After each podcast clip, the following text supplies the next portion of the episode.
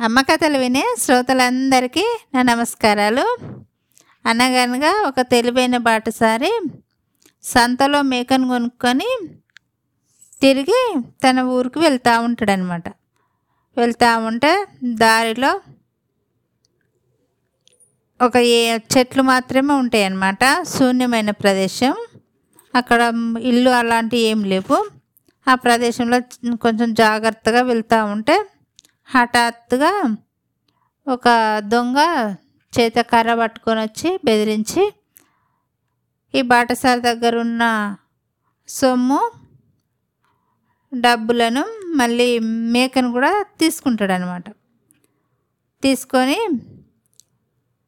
బెదిరించి తీసుకుంటాడు ఈ బాటసారి దగ్గర నుంచి. తీసుకున్నాక ఈ బాటసారి అంటాడు కదా నా దగ్గర ఉన్న అన్ని డబ్బులు తీసుకున్నావు సొమ్ములు తీసుకున్నావు మళ్ళీ నేను కొనుక్కున్న మేకను కూడా తీసుకున్నావు కదా? సరేలే తీసుకుంటే తీసుకుంటే కానీ నేను ఇంటికి పోతే నా భార్య నన్ను తిడుతుంది. సంతకు వెళ్ళి ఏం కొనుక్కొచ్చినావు అని అంటే నేనేం చెప్పాలా? కనీసం నీ దగ్గర చేతిలో ఉన్న కర్రనన్న కొనుక్కొచ్చినా అని చెప్తా. అన్ని వస్తువులు నువ్వు తీసుకున్నావు కానీ ఒక క కర్రన్న ఇవ్వవా అని అడుగుతాడు అనమాట అడిగితే దొంగ ఏం చేస్తాడు కదా అంటే సొమ్ములు తీసుకున్నా డబ్బులు తీసుకున్నా మేకను కూడా తీసుకున్నా కదా?